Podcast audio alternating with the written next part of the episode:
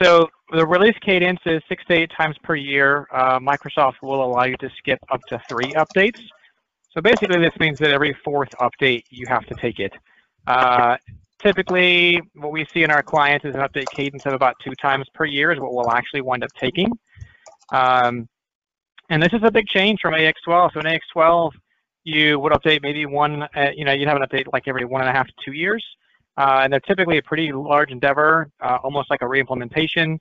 So there'd be uh, a lot of configuration work going on, a lot of uh, testing going on. but uh, for uh, the the web-based applications, we get a lot more updates, a lot more feature releases, which is one of the main benefits of going cloud. Um, so why do we test every release? Um, well, one reason why is because D365 is customizable. Uh, you still have the ability to go in and add functionality in there if you need to add functionality in there. Not every SaaS platform is like that. Um, we also typically, when we're talking about enterprise scale applications like D365 Finance and Supply Chain, usually means we have a lot higher complexity of processes and a lot higher volume of transactions in the system. So the, uh, the, the, risk of failure is a little higher. Um, and then also, uh, and the main reason why is because as we get new features in the, in, in the system, uh, it can sometimes break functionality uh, due to code conflicts. So uh, if you've customized the screen and then Microsoft releases an update that adds something to the screen, there's a chance that there could be a conflict. So what to test? Um, the default thinking might be if you've been through a recent implementation that I need to test everything. Um, so um, everything that you did during UAT or your uh, uh, pilot sessions uh, needs to be tested again during regression testing. And this isn't necessarily true. We really want to focus in on what are your customized areas, what are your critical business processes, uh, and you can kind of apply the 80-20 rule to this. It's kind of a, a cliche a little bit, but um, identify the main processes that are critical to your business, and then uh, plan your regression testing around that. Um, you can use your UATs and your CRPs to help plan this a little bit, uh, but you shouldn't be planning to test everything in the system. Uh, and if you talk to your process owners or subject matter experts within the company, uh, they should have a good idea of what those those core processes are. If this breaks, this, the company breaks, basically.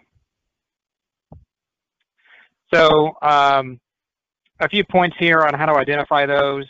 Uh, questions to ask yourself. Uh, if a change happens in this area, what does it have an impact on? Will it uh, uh, be something that we can deal with, that we can work around if there's a failure? Or is it something that uh, if there's a failure, we really can't proceed? If we can't bill our customers, it's a very big problem, things like that. Um, uh, volume of transactions is a good indicator of this. So if you have an area of the system where you're posting a very high volume of transactions, it's generally indicative that it's an important area and a very critical process.